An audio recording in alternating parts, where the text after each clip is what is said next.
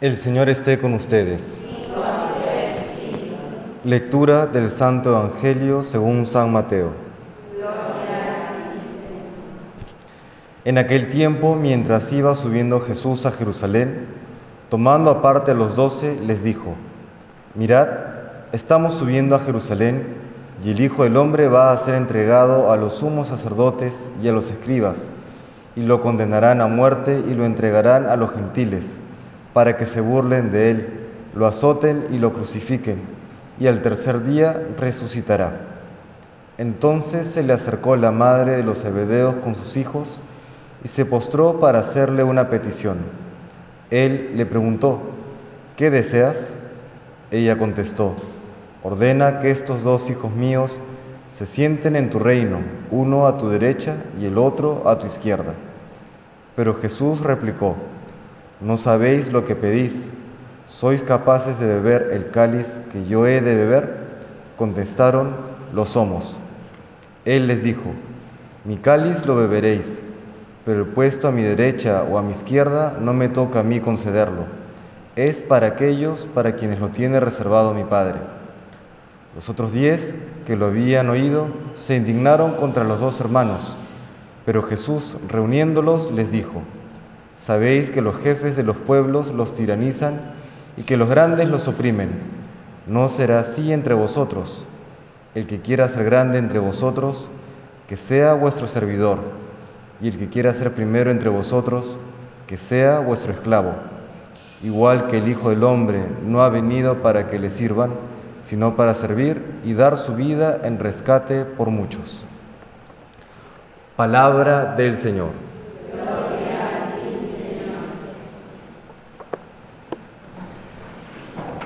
Llama la atención en este Evangelio la incapacidad que tienen los apóstoles para comprender a Jesús.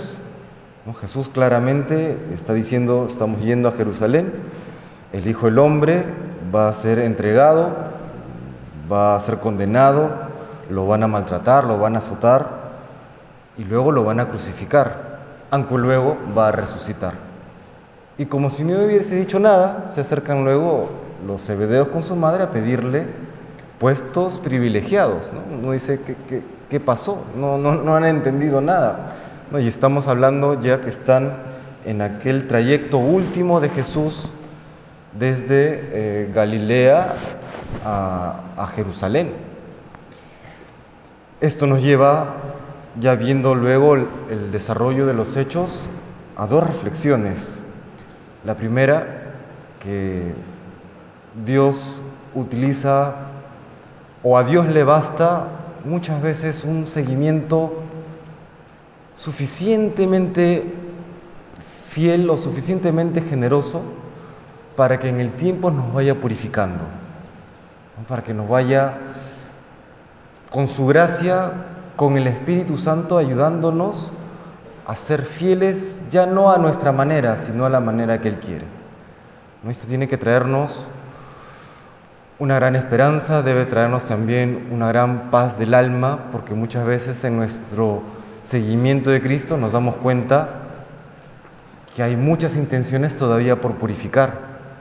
Como decía Santa Teresa, a veces entramos a la vida consagrada medio por conveniencia y en el tiempo se vuelve un seguimiento por amor.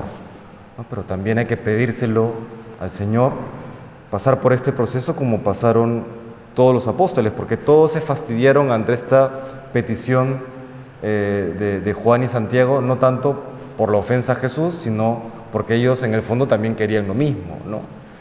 Entonces primero eso, hay que pedir al Espíritu Santo que transforme nuestros corazones, que nos purifique, que nos ayude a ser fieles, no a nuestra manera, sino a la manera que Dios lo quiere.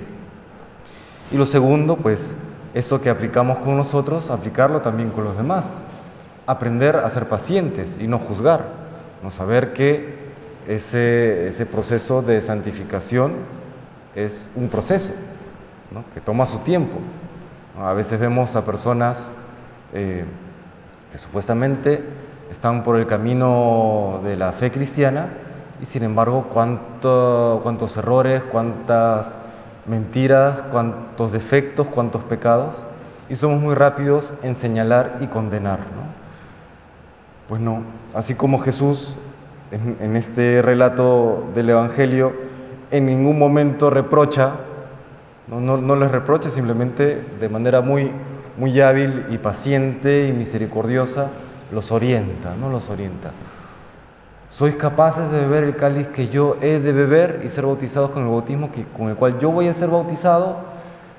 Lo somos. Ese lo somos le bastó a Jesús, luego ya para en el tiempo ir enderezando. Aunque no tenían ni idea lo que se comprometían Santiago y Juan, ¿no? tenían todavía ninguna idea de que uno iba a morir mártir prontamente y el otro iba a terminar exiliado, eh, muriendo eh, eh, avanzado en edad sin embargo, este lo somos fue suficiente para que Jesús, con la ayuda del Espíritu Santo, en fin, la Trinidad, los vaya santificando, los vaya purificando. Le pedimos eso hoy al Señor, que acepte nuestro pobre sí, que acepte nuestra fidelidad aún eh, en proceso de, de ser realmente como Dios lo quiere, pero que confiamos en que sea suficiente para que Él obre maravillas en nosotros y a través de nosotros. Que el Señor nos bendiga.